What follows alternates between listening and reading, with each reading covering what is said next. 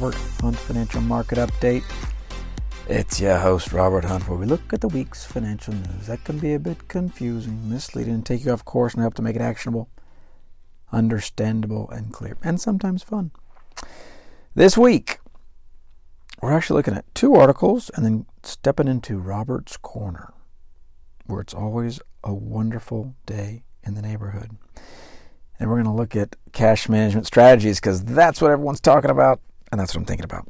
But on the article front, we have a Wall Street Journal article by Mr. Gunjan Banerjee titled Trading Stocks Loses Its Thrill.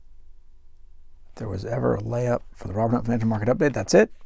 But some wonderful lessons in there. And then our second article by Jennifer Soares, a Reuters syndicate uh, I, I, found it through BusinessInsider.com.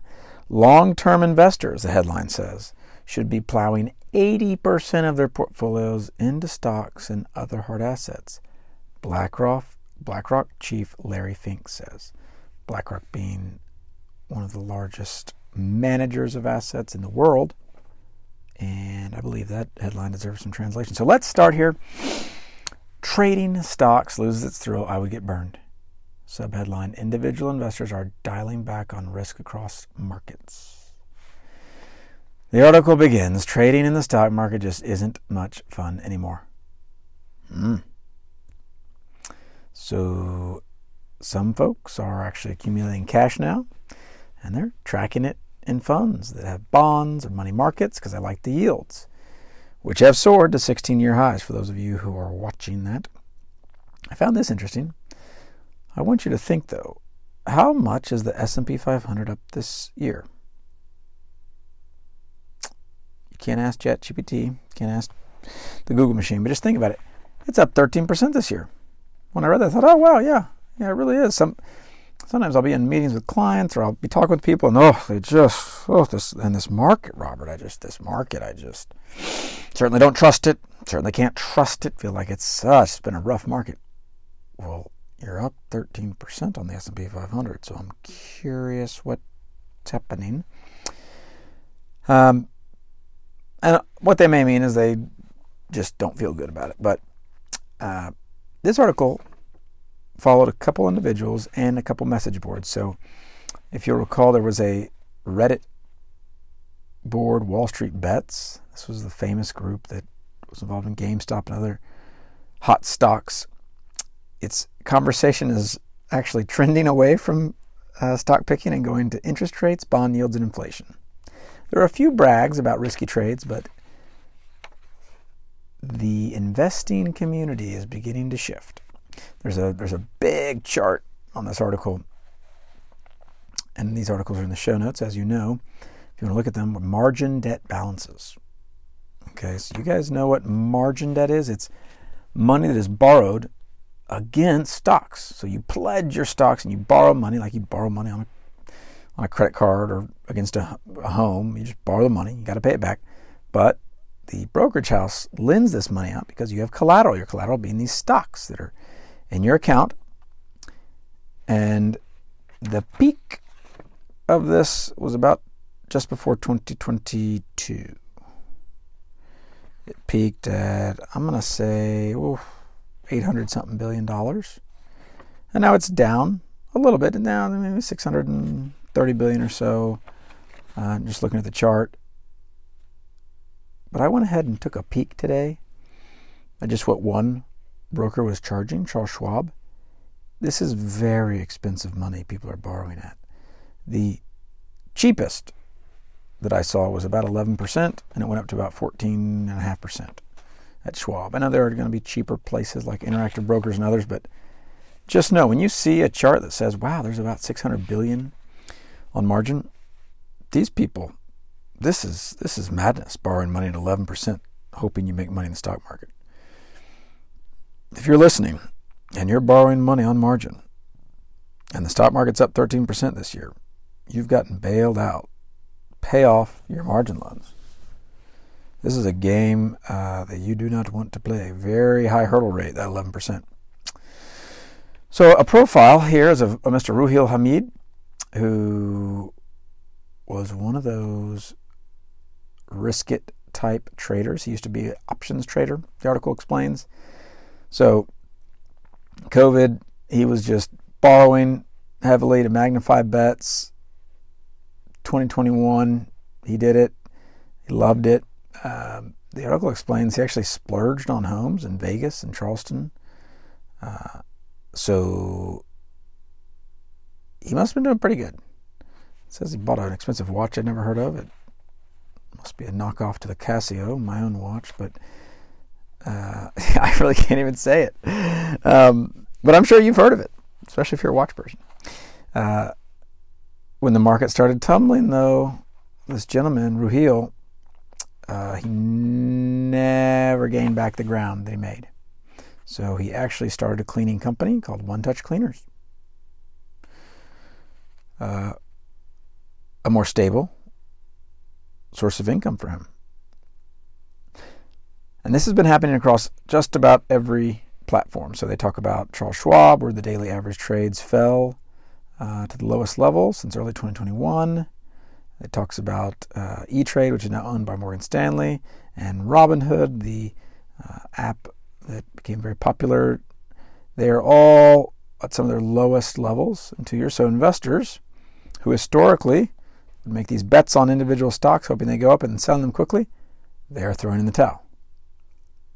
And they're not throwing in the towel because they're profitable. They're throwing in the towel because they've lost money. So it is a really good thing to be an investor. It is a really hard thing to be a speculator. These folks were speculators. And what happens with speculators is they eventually lose their confidence and they're such short term minded money moves that they're making that they can't keep it up. You really start to doubt yourself. Whereas, whereas, an investor with a 30 or 40 or 50 year mindset can just keep it going. The article highlights we now have this really fun alternative called money market funds and bonds, where when people look around, they say, wow, I can just invest in 10 year treasury at almost 5%. Or I can invest in a corporate bond fund at 7.5%. Why was I speculating on these stocks? Why, what was what was motivating me? This these quick riches that now don't didn't really work out. So oh, and then I oh this was a great advertisement for indexing in this article. It said some investors have found that if they didn't hold a handful of tech stocks known as the Magnificent Magnificent Seven, their portfolios lag behind the market. At one point this spring, those stocks, I'm going to read these seven Apple, Microsoft, Alphabet, Google, Amazon.com, Nvidia, Tesla, and Meta platforms were responsible for virtually all of the stock market's year to date advance. Did you hear that? Those seven stocks, they contributed to basically all the advance in the stock market. If you didn't hold those, if you were an individual security selector and you missed, you omitted those from your list, this was not a good year. If you were a savvy investor and elected to use an index fund, you didn't have to worry about which securities were in your holdings. You put them all in there and benefited as a result. So, we don't delight at all in any way at the misfortune of some of these folks who historically in the 2020 2021 era had done very well, but we do delight in their turning and walking back towards the Father's house after eating the pods with the pigs, thinking, huh, I think, I think I'll go back to maybe being an investor. This is not fun anymore. They remember that there's a better life out there. Then a, uh, a Reuters syndicated article by Jennifer Sor. Long, I actually watched this. She's basically pulling this article from a TV interview that I watched on CNBC. Long term investors should be plowing 80% of their portfolios into stocks and other hard assets, BlackRock chief Larry Fink says. So I watched this for you, the listener, because you're important, and I'm willing to watch videos on the internet just for you. Mr. Jim Cramer was there on set that day. Larry Fink, BlackRock CEO. BlackRock being one of the largest asset managers in the world. They just have just it feels like an infinite amount of money now that they've hoovered up. But I found this surprising. What I've been reading lately and what I've been hearing in the news is, oh, here come the bond funds, here come the money market funds. As you heard from the last article, people are just saying, huh, yeah, I'll just punt here and just put my money in cash and clip my 5% or so on the money market and be done. What Mr. Fink is saying is, not so fast, my friend. The CEO of the world's largest asset manager touted stocks and hard assets like real estate and infrastructure as healthy long term investments. So Fink said, ah, here it is, interview with CNBC last week. Fink was giving the vision to not let yourself be captured by these momentary high yields and have a 10 and 20 year view, which of course I liked. Fink is quoted, You've got to have a 10 to 20 year view. Think at it. I'm a hopeful person. I believe that in 10 years and 20 years, humanity will be in a better position than it is today. With that view, I want to own hard assets. I want to own equity. I want to be part of this economy. Another quote For a long term investor with a long term view who can tolerate market volatility, you should be at least 80% in equities or hard assets. The article continues investors who have an especially high tolerance for volatility could even have a 90 or 100% allocation to equities, Fink added though he noted many investors could not afford the big downswings. When an article like this comes out, we've got to remember that personal finance is personal. So even though the largest asset manager, their CEO comes on and says, you gotta be in the stock market, you gotta be in the stock market all the way, we've got to remember that may be true for him. Maybe. Or he's just kind of telling you what he thinks that day. And what's most important is what you can stick with over a 10 or 20 year period. Not what Mr. Fink can stick with, who's worth $2 billion or so. I'm guessing. I don't know that. It's important that instead of anchoring ourselves to either view, because that's what's coming at me right now in the news, one view is hey, rotate into bonds, rotate into money market. Why take any portfolio risk if you're getting a risk free return at the 10 year treasury, almost 5%? What's the point? You hear that on one shoulder, and the other shoulder, you hear Larry Fink tell you, hey, the world is getting so much better. The innovations that are occurring, the AI revolution, and couple that with robotics, couple that with all these medical advances, that's going to lead to incredible returns in all these companies. Well, who who's right? Well, it depends. What I care about for each client, for you, the listeners, what what makes sense for you? What can you stick with for 20 years? It may be that a money market fund is the perfect solution for you because we could have a 30% drawdown next year in the S&P 500. I don't know. That's just a possibility. We could also be up 30%. Again, I don't know. But the key to investing is what is an investment setup I can put together that's simple, that the investor can stick with, and that's not an easy answer. Oftentimes, as investors, we will not handicap ourselves very well. It helps to have a third party come in and understand our temperaments and our story and our risks so that they can actually assign risk. They can actually assign what sort of risk we should be engaging in, not ourselves. So I I find both to be true. I think for some folks, yeah, 80% equity, sure. 20 year period, maybe you're younger, or maybe you just don't have any um, expenses on the horizon that would require you to be conservative. Great, go ahead. But you've got to keep personal finance personal, or you'll get whiplashed by these articles. These articles aren't going to stop. This is a constant push and pull in the market. Do I go to cash? Do I go to bonds? Should I be in the stock market? I wish it was that easy. Uh, it's you got to keep it personal. And now we enter Robert's Corner, where it's always a wonderful day in the neighborhood. Won't you be mine? Won't you be mine? Won't you come into Robert's Corner? I want to talk about cash management strategies. It's something that I've been doing in just about every client meeting that I've been engaging in because it just matters a lot more now. You remember this used to just not matter. I usually I used to tell people a couple years ago. Hey, whatever's convenient. Oh yeah, your buddies at that bank, fantastic, fantastic. That's great. Or hey, you like that app? You like that software platform? Kind of you like the color, whatever. It looks good. Good app, cool. Nowadays, we got to be ruthless. we got to be really focused and systematic.